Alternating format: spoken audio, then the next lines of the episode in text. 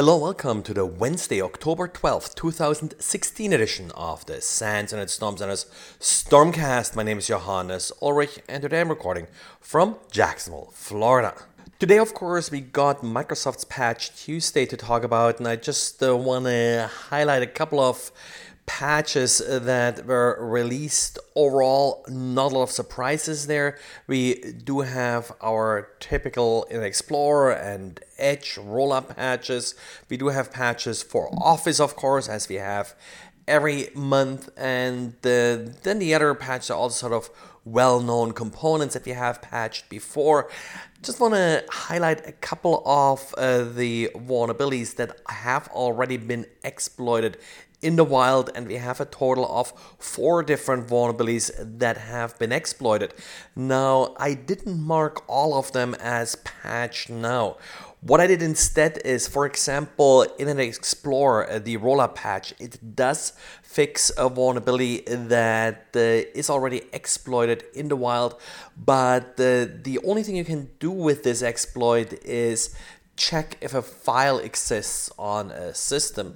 So I don't consider that uh, severe enough where I would call this patch. Now, on the other hand, for Edge, uh, the vulnerability that is being exploited here does allow remote code execution, and this is why for clients I did label it as patch. Now, similar for the vulnerability in the Microsoft graphics component. It also can be used for remote code execution, so I did label it patch. Now, other than that, uh, like I said, no big surprises. We also do again have a patch for Flash Player uh, that is being rolled out by Microsoft here.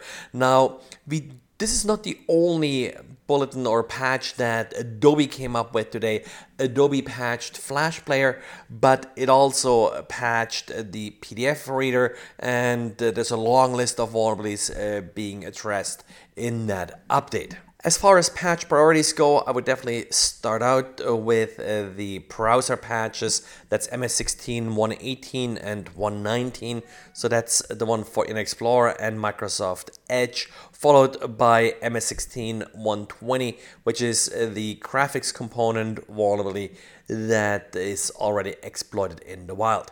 Now, when I say exploit in the wild, actually, Microsoft also states that for none of these vulnerabilities, an exploit is publicly available. So these are likely targeted attacks that did use uh, these vulnerabilities. And then also just as a reminder that this month is the first month where Microsoft does publish all the updates as one big patch. So you may not necessarily have the option to select which patch you would like to install and which not. Now, as far as problems go with uh, these updates, I'm only aware of one at this time, and uh, this is if you're using a Minix PC. Minix is a company that makes these very small, sort of Apple TV like uh, systems, and apparently if you patch Windows 10 on these systems, there is a problem with uh, drivers that are being loaded that render the system unbootable.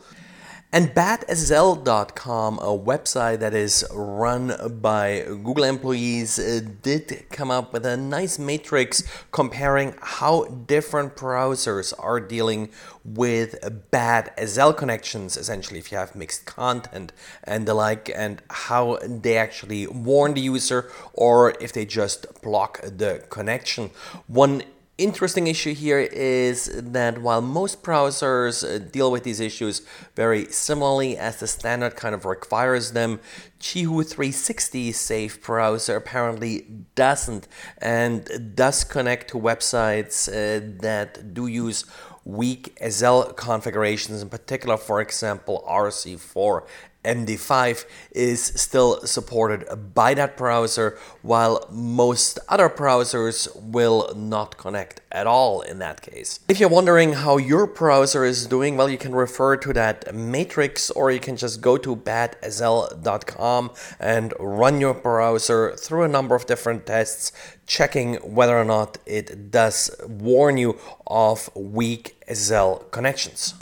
And it looks like users of the international money transfer system SWIFT are still under attack by malware. The latest example is malware found by Symantec.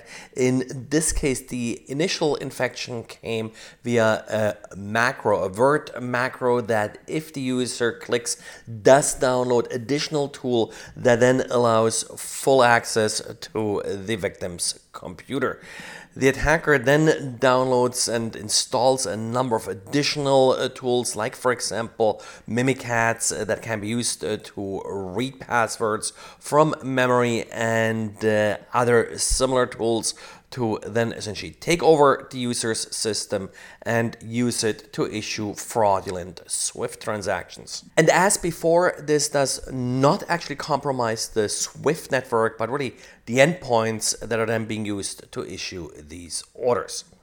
Well, that's it for today. So thanks again for listening and talk to you again tomorrow.